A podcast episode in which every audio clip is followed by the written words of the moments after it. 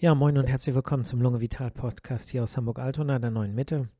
Mein Name ist Shagulami und heute geht es um Asthmatherapie, die nicht wirkt. Ähm, Therapieversagen, wie man fachlich so schön formuliert. Und das kann ganz unterschiedliche Gründe haben. Ähm, das muss nicht zwangsläufig heißen, dass das Medikament nicht das Richtige ist, äh, sondern das kann eben äh, verschiedene Ursachen haben. Und ich möchte das heute mal so ein bisschen beleuchten, was so mögliche Ursachen dafür sind und äh, dann eben auch äh, ein paar Empfehlungen geben, wie man vielleicht solche Situationen auch vermeiden kann, beziehungsweise wie man dann vielleicht auch, wenn es ein Kommunikationsproblem ist, äh, zwischen äh, Arzt, Patientin, Patient, äh, dann äh, kann man da eben ja offen drüber sprechen und dann kann man das auch aus der Welt räumen. Also banale Gründe für eine fehlende Therapie ähm, für einen fehlenden Therapieerfolg ist, dass die Therapie nicht angewendet wird. Ne, das ist eine nicht so seltene Ursache. Äh, das heißt, Medikamente werden wegen Vorbehalten, vielleicht vor Nebenwirkungen oder Ängsten eben nicht angewendet und das Ganze wird nicht kommuniziert. Ne, das gibt es häufig. Ähm, ich kann mir vorstellen, dass aus Patientensicht eben befürchtet wird, dass doch vom Arzt oder von der Ärztin erwartet wird, dass man die Empfehlung auch befolgt hat und äh, dass man sich dann vielleicht nicht getraut hat äh, zu sagen, äh, dass man das Medikament nicht nimmt oder ähm, dass man eben da Ängste hat, weil man vielleicht Angst hat, äh, verurteilt zu werden und dass äh, es dann äh, deswegen dieses Kommunikationsproblem gibt. Ne? Patientin, Patient geht es nicht besser, äh, Medikament ist aber äh, empfohlen und vielleicht auch sogar verschrieben worden und das Rezept wurde ja vielleicht sogar eingelöst, aber letztlich äh, wird das Medikament äh, nicht genommen.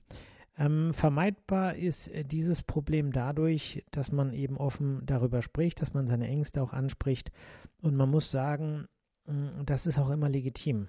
Das bedeutet, wenn man als Patientin, Patient sagt, ich möchte das nicht nehmen, weil ich mir Sorgen mache wegen diesem oder jenem, dann schafft man das entweder als äh, Medizinerin, Mediziner äh, diese Bedenken auszuräumen oder es ist auch legitim, dass die Patienten das nicht nehmen, ähm, was äh, dann aber eben offen ausgesprochen werden sollte. Insofern äh, traut euch, falls ihr in so einer Situation euch mal selber erlebt habt, das einfach anzusprechen und zu sagen, warum ihr vielleicht eine Therapie nicht an wenden wollt und guckt mal, was einfach darauf geantwortet wird. Ne? Also das ist eine mögliche Ursache. Eine andere mögliche Ursache ist, äh, dass äh, die Therapie nicht richtig angewendet wird. Ähm, es gibt ja eine große Anzahl zum Beispiel an Inhalationsmedikamenten, an äh, Geräten, die technisch auf eine bestimmte Weise bedient werden müssen, um auch das Medikament, was da drin steckt, dorthin zu kriegen, wo es hin soll, nämlich in die Bronchien beim Asthma. Und äh, das ist nicht alles so einfach, muss man einfach sagen. Das bedeutet, da gibt es viele ähm, Möglichkeiten, das falsch zu machen. Das geht los bei den Auslösemechanismen, ähm, zum Beispiel beim Turbohaler. Ich versuche also die, äh, Entschuldigung, die, die, Nennung von Namen, äh, von Präparatnamen jetzt zu vermeiden. Aber im Turbohaler ist es so, ne? Die Geschichte mit dem Klick zum Beispiel. Aber es gibt auch andere Geräte, äh, wo die Anwendung nicht so einfach ist. Die Dosiererosole, also die sogenannten klassischen Sprays, ne, Asthma-Sprays, was man so äh, darunter versteht. Äh, da ist es auch so, dass wenn man die äh, zum Beispiel nicht schüttelt, ist es bei ganz vielen Geräten so, dass einfach äh, da keine relevante Menge an Medikament rauskommt. Und äh, wenn man die, die Kopfhaltung spielt eine Rolle. Das bedeutet, habe ich den Kopf nach vorne geneigt, dann müsste das Aerosol quasi einmal um den spitzen Winkel fliegen, weil die Rachenachse eine ganz andere ist als die Mundachse. Und durch äh, zum Beispiel Hochhaltung des Kopfes, ne, dass man eben nach oben schaut, nicht zu weit, um irgendwie Nackenbeschwerden zu kriegen, aber hm, durch das nach oben schauen äh, bringt man diese beiden Flugbahnen, äh, harmonisiert man die und es kommt letztlich mehr, mehr an. Und das Timing spielt eine große Rolle. Ich sehe oft wenn ich frage die Patientin oder Patienten ja meistens, wie nehmen sie es an, wenn ich den Eindruck habe, dass es nicht so gut klappt. Und dann wird manchmal gedrückt und dann wird eingeatmet. So, aber das Timing spielt halt eine große Rolle. Es kommt ja bei den Dosierersolen relativ schnell äh, da rausgeschossen und man muss dann eben auch entsprechend das Einatemtempo anpassen, um möglichst viel davon in die Bronchien zu kriegen, weil es einfach nichts bringt, wenn das in der Mundschleimhaut liegt oder an den Rachen klatscht. Hm, andere Inhalationsgeräte, zum Beispiel der Respimat, äh, da kommt das Dosé-Aerosol relativ langsam raus. Da ist es natürlich wichtig, dass man äh, die Einatemgeschwindigkeit an die Austrittsgeschwindigkeit des Aerosols aus dem äh, Respimaten anpasst. Und so gibt es eine Vielzahl äh, an möglichen Fehlerquellen. Ne? Bei den Pulverinhalatoren, äh, beim Easyhaler zum Beispiel, ist es oft so, dass Patienten äh, drücken und gedrückt halten und dann einatmen. Ähm, äh, ja, man muss natürlich entsprechend auch loslassen, damit das äh, Pulver bereitgestellt wird. Ne? Es ist wichtig, dass man vorher komplett ausatmet. Ähm, nur wenn man komplett ausgeatmet hat, kann man eben auch entsprechend tief einatmen und das äh, Medikament in die äh, feinen Verästelungen auch der peripheren Bronchien einbringen. Ähm, es ist wichtig, dass man innehält eine Weile, also mindestens fünf Sekunden, nachdem man eingeatmet hat. Wenn man es nicht macht, wenn man sofort wieder ausatmet, dann atmet man quasi alles wieder aus, äh, was man vorher inhaliert hat. Das bedeutet, man muss auch an eine gewisse Trägheit des Inhalats denken. Und ähm, wenn man das sozusagen zu schnell wieder ausatmet, dann hat sich das nicht gelegt. Ah, also auch das sind häufige ähm, äh, Ursachen für, ähm, für fehlenden Therapieerfolg, dass letztlich, vereinfacht gesagt, einfach nicht genug Medikament äh, dorthin kommt, wo es hin soll, nämlich in die Bronchien. Ähm, so, andere Ursachen für äh, ein fehlendes Wirken der Asthmatherapie ist, dass die Dosis nicht ausreicht. Ne? Das bedeutet, ähm, selbst wenn man alles richtig macht, kann es eben sein, dass die gewählte äh, Dosis des Inhalationsmedikaments äh, nicht ausreicht, ja, vielleicht zu niedrig ist. Ähm, bei uns ist es so, dass ich meistens mit eher einer niedrigen Dosis beginne und schaue, ob das reicht, um die Beschwerden zu behandeln. Und wenn die Beschwerden dann nicht zurückgehen, dann äh, erhöhe ich die Dosis. So. Und wenn man jetzt äh, Beschwerden hat, zum Beispiel klassische Asthma-Beschwerden, Husten oder eben das Gefühl, schwerer Luft zu kriegen, ne, schweres äh, Atmen, dann kann das eben sein, dass die Beschwerden dadurch etwas verbessert werden, aber eben nicht weggehen. Ne? Da wird man jetzt eigentlich auch nicht sagen, das bringt nichts, sondern man würde natürlich versuchen, im Gespräch zu herauszufinden, ob die ähm, ja, ob es zumindest eine tendenzielle Verbesserung gibt, ne? ob der Husten weniger geworden ist, weniger heißt weniger intensiv oder auch seltener über den Tag verteilt und ob die ähm, das schwere Atmen eben auch äh, zumindest etwas besser geworden ist. Das könnte man dann zum Beispiel quantifizieren, indem man schaut, äh, beim Treppensteigen, wann kriege ich jetzt äh, Luftnot und wenn es vorher äh, nach zwei Etagen der Fall war und jetzt äh, hinterher nur noch ab der dritten oder der vierten Etage schwerer ist, dann ist das ja auch eine graduelle Verbesserung. Ne? Und so kann man das dann auch hm, versuchen zu erfragen. So, ich muss mal was trinken. Ah, so, also ihr auch bitte alle mal trinken. Wasser trinken, ja. Ähm, und äh, nicht, dass es jemand in den falschen Hals kriegt, im wahrsten Sinne des Wortes. Ähm, ja, was kann noch äh, Grund dafür sein? Äh, Trägerfaktoren, zusätzliche Treiber. Ja, was bedeutet, äh, man hat zwar etwas, äh, zum Beispiel bei der Asthmatherapie, ähm, an Inhalationsmedikament, was auch etwas Cortison beinhaltet, also antientzündlich wirkt. Und auf der anderen Seite gibt es aber Faktoren, die jetzt über den Tag oder eben zeitweise wirken, die wiederum eine Entzündung fördern. Ja, das bedeutet ähm, in, der, in der Feuerwehrsprache, ne, ich benutze ja immer so die Metapher äh, Feuer, die Entzündung äh, in den Bronchien, also das aktive Asthma ist ein Feuer und dann gibt es eben äh, äh, Zünder, Trägerfaktoren, ne, Allergene, ähm, Infekte, äh, kalte Luft, trockene Luft, ähm, Rauchen und so weiter. Äh, das sind alles ja Faktoren, die, die reizend sind und die Entzündung treiben. So, und dann gibt es eben das Löschwasser. Ähm, und das sind dann zum Beispiel äh, Gegenmaßnahmen, ne? dass die Patienten viel trinken, dass die Raumluft nicht zu trocken ist, nicht zu feucht ist, äh, dass man Infekte vermeidet, dass man nicht raucht und eben auch, äh, dass man Inhalationsmedikamente nimmt. So, und das Gleichgewicht spielt natürlich eine Rolle. Und wenn ich jetzt Löschwasser raufgebe, zum Beispiel in Form einer inhalativen Therapie, sind aber auf der anderen Seite weiter Reizfaktoren da, zusätzliche Trägerfaktoren, dann kann es sein, dass netto unterm Strich die Entzündung überwiegt.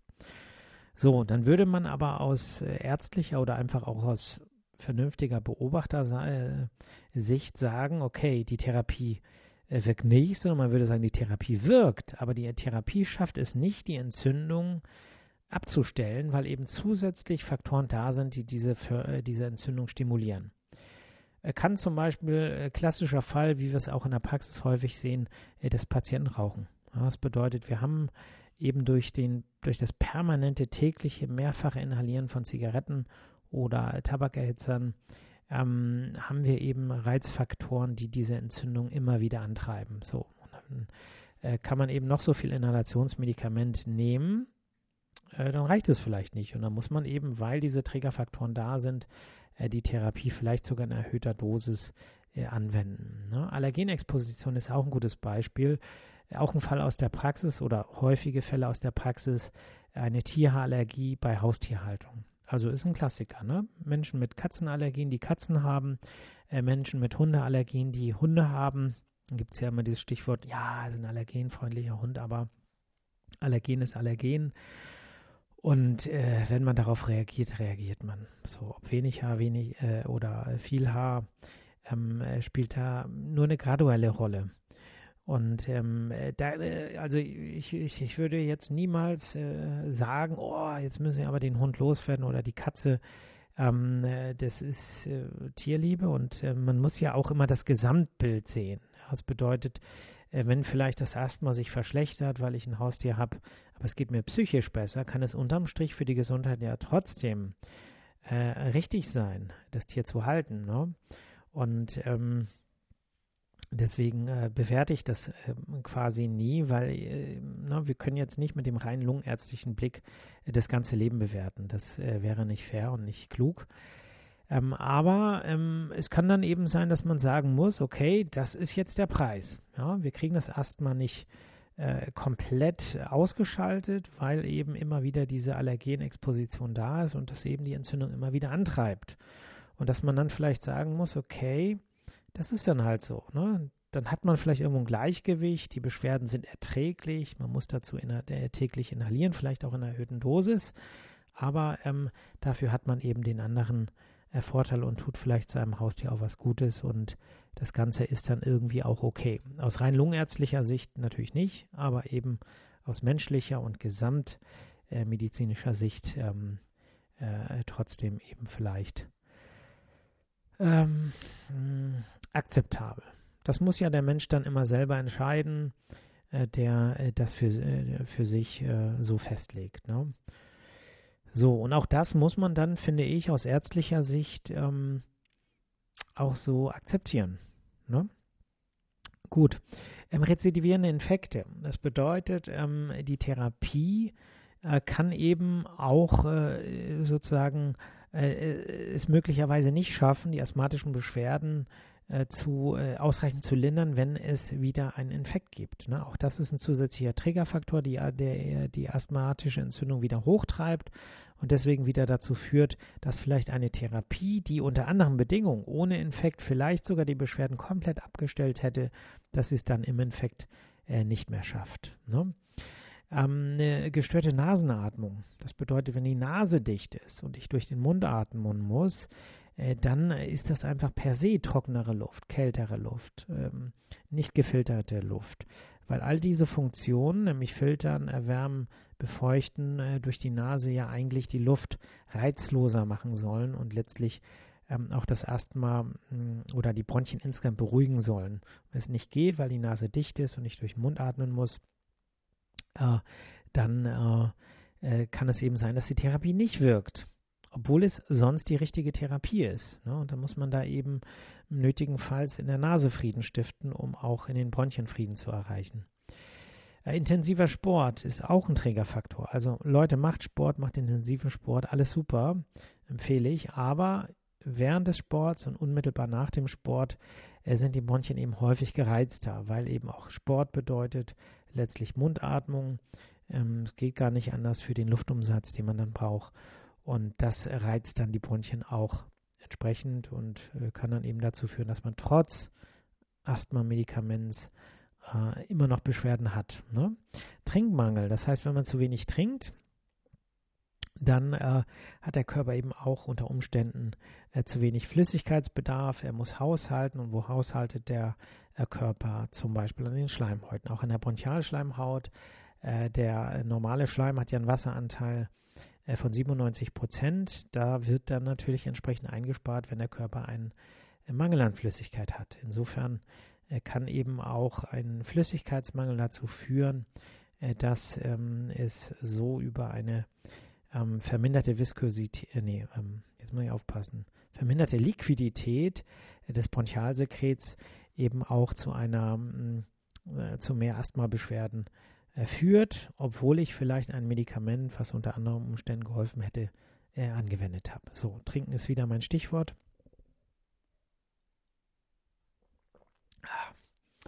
So, all, alle wieder trinken, Leute, aber denkt dran, Wasser, ja, Ah, okay. ähm, was haben wir noch? Ja, psychische Belastung. Das bedeutet, ähm, Asthma-Beschwerden sind ja nicht nur in Form von Husten da, sondern zum Beispiel auch in Form von, ich kriege schlechter Luft, wenn ich mich körperlich belaste, das Atmen fällt mir schwerer. So, ähm, man muss natürlich die psychische Situation äh, mitbedenken, mit einbeziehen, weil, wenn es mir psychisch schlecht geht, weil ich vielleicht viel Stress habe oder eine psychische Erkrankung oder eine andere Belastungssituation, dann fühlt sich alles schlimmer an. Ja, es bedeutet, Schmerzen fühlen sich schlimmer an, ähm, der Husten fühlt sich belastender an und ich schaffe auch weniger körperliche Belastung. Es hat viele Gründe. Ähm, wer wen es interessiert, ich habe dazu ja eine Folge gemacht, äh, gemacht, Asthma und Psyche oder Atmung und Psyche oder beides sogar. Äh, gerne mal reinhören. Ähm, letztlich äh, kann es sein, dass ich, ähm, äh, dass das äh, vornehmlich die Erklärung für Beschwerden sind. Ne? Es ist ja in der Medizin nie irgendetwas hundertprozentig. Ne? Und wenn ich jetzt zum Beispiel schlechter körperlicher belastbar bin, dann hat es ja meistens verschiedene Ursachen. Ich habe vielleicht äh, weniger Stress, äh, weniger, Entschuldigung, weniger Sport gemacht, weil ich so viel Stress hatte. Ich habe äh, viel mehr Stress und ähm, der Stress selber kostet eben auch Stoffwechselenergie und ähm, dazu habe ich vielleicht auch noch ein bisschen Allergie und äh, dadurch auch ein bisschen Asthma bekommen. So, und wenn ich jetzt das Inhalationsmedikament nehme, äh, dann schafft es das häufig, diesen Teil, nämlich der, der Teil des Asthmas, der dafür verantwortlich ist, dass ich schlechter belastbar bin, äh, abzustellen. Aber ich ändere ja nichts an meiner psychischen Situation dadurch. Ich ändere nichts daran, an meinem Fitnesszustand dadurch. Und so kann es sein, dass ich dann unterm Strich den Therapieerfolg äh, einer Therapie, die vielleicht in den Bronchien auch wirklich alles besser macht, aber gar nicht spüre. Dass ich sage, Moment mal, ich nehme das ja, aber hm, ich fühle mich gar nicht besser. Was denn das für ein Medikament? Das bringt auch gar nichts. Ne? Und äh, äh, da äh, kann es eben sein, äh, dass man dann eben auch äh, eine fehlende Wirksamkeit hat, obwohl das Medikament an sich wirkt, aber es gibt eben nicht den Rundumschlag, dass ich ein Medikament nehme und es jetzt in allen Bereichen meiner Gesundheit oder meines Befindens äh, zu einer Verbesserung führt. Und da muss man sagen, da ist dann die Hausaufgabe eben auch, dass man selber mal so ein bisschen rauszoomt aus dem Asthma und sich da nicht so drauf fokussiert. Also das Asthma äh, spielt eigentlich, wenn man es rein knallhart medizinisch betrachtet, nicht diese große zentrale Rolle, äh, die, ähm, was viele Patientinnen oder Patienten denken. Das bedeutet, ähm, das Asthma ist eigentlich ein relativ kleines Problem. Ja, bei den meisten, ich sage jetzt mal bei 95 Prozent der Menschen, die ein Asthma haben, ist es eigentlich nicht dieses große Problem, was einige äh, befürchten. das ist eine gute Nachricht, dass ich das sage, ne? dass, also, dass ihr das jetzt hört. Ähm, aber das bedeutet eben auch im Umkehrschluss, man kann es auch nicht für all das verantwortlich machen, was häufig in der Sprechstunde mh, mm, ja so passiert oder was ich eben auch höre oder sehe. Ähm, das äh, gibt da noch ganz, ganz andere Faktoren und äh, da spielt eben die Psyche eine ganz, ganz große Rolle. So, körperliche Fitness eben auch. Ähm, das Schöne bei der körperlichen Fitness ist ja, äh, dass man sie selber ähm, in der Hand hat. Ne? Das bedeutet, man kann selber durch das, was man tut, entscheiden, wie fit bin ich eigentlich.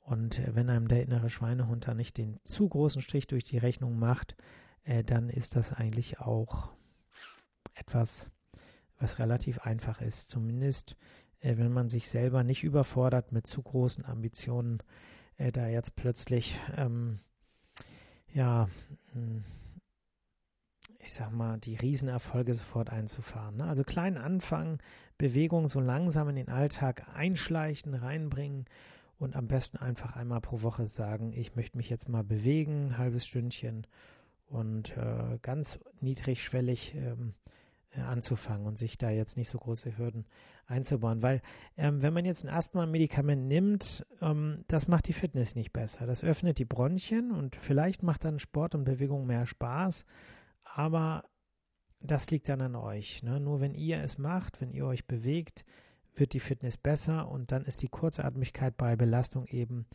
äh, auch besser unabhängig jetzt von einem möglichen Problem in den Bronchien. Ne? Also auch da das Szenario, ich nehme ein Asthma-Medikament und die Bronchien sind offen, aber meine Fitness ist nicht besser. So, und dann habe ich das Gefühl, ja, die Kurzatmigkeit, die ist ja gar nicht besser geworden. Ich kann immer noch nicht so gut Treppen steigen.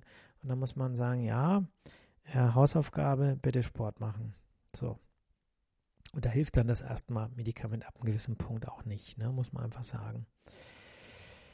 Ähm, zusätzliche Erkrankungen, also Komorbiditäten spielen natürlich eine Rolle. Wenn ich eine zusätzliche Herzerkrankung habe, äh, dann kann es eben auch sein, dass ähm, die ähm, Asthmatherapie eben es nicht schafft, mich so fit zu kriegen, äh, dass ich jetzt relevant viel äh, besser belastbar bin. Ähm, wenn ich Bluthochdruck, ist das genauso. Auch ein erhöhter Blutdruck kann mich in der körperlichen Belastbarkeit durch eine Einschränkung der Kreislauffitness äh, äh, einschränken.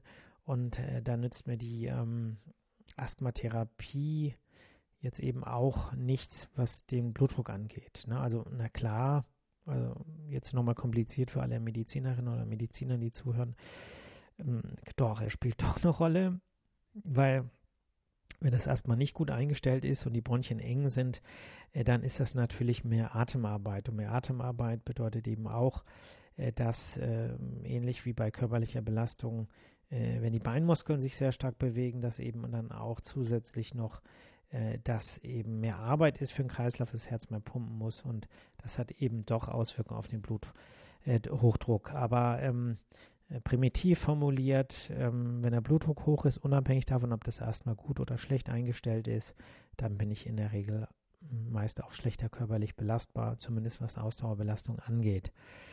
Mm, also insofern auch dann nicht das Medikament abschreiben und sagen, öh, hat ja gar nichts gebracht, sondern überlegen, gibt es vielleicht andere Erkrankungen, äh, die irgendwie interferieren. Und Blutdruck ist deswegen auch ein gutes Thema, weil beim Blutdruck ähm, ja auch äh, zum Teil Medikamente angewendet werden.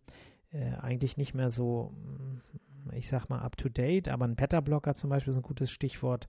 Beta-Blocker kann eben oft auch ein Asthma verschlechtern und beim Bluthochdruck wird ein Beta-Blocker zum Teil immer noch eingesetzt. Ist sicherlich nicht Medikament der ersten Wahl, aber äh, kommt noch zum Einsatz und äh, da gibt es dann auch medikamentöse Interferenzen, wo man dann sagen muss, auch das kann dazu führen, dass ein gutes Asthma-Medikament vielleicht nicht wirkt, weil das Asthma eben getriggert wird äh, durch Medikamente wie ein äh, Beta-Blocker. Ne? Also auch da aufpassen und nicht ähm, zu schnell abschreiben, das Medikament. Ne?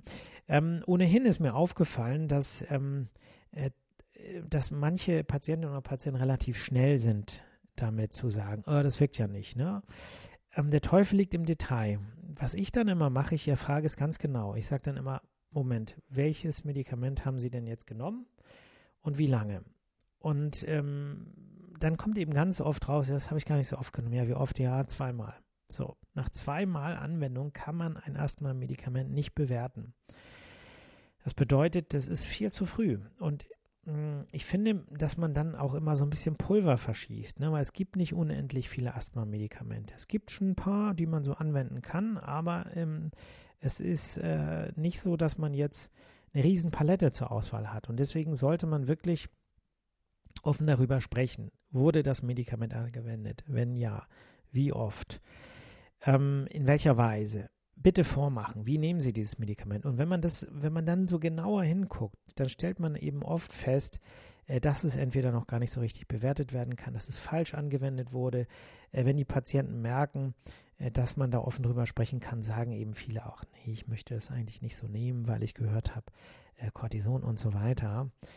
Auch da verweise ich wieder auf meine Podcast-Folge zum Thema Cortison. Es gibt keinen Grund, ähm, die äh, Inhalationsmedikamente Therapie von Cortison im Rahmen der Asthmatherapie in den niedrigen Dosierungen äh, eben äh, wegen Bedenken vor Nebenwirkungen äh, äh, nicht zu nehmen. Also es ist aus meiner Sicht wirklich eine unbegründete Angst.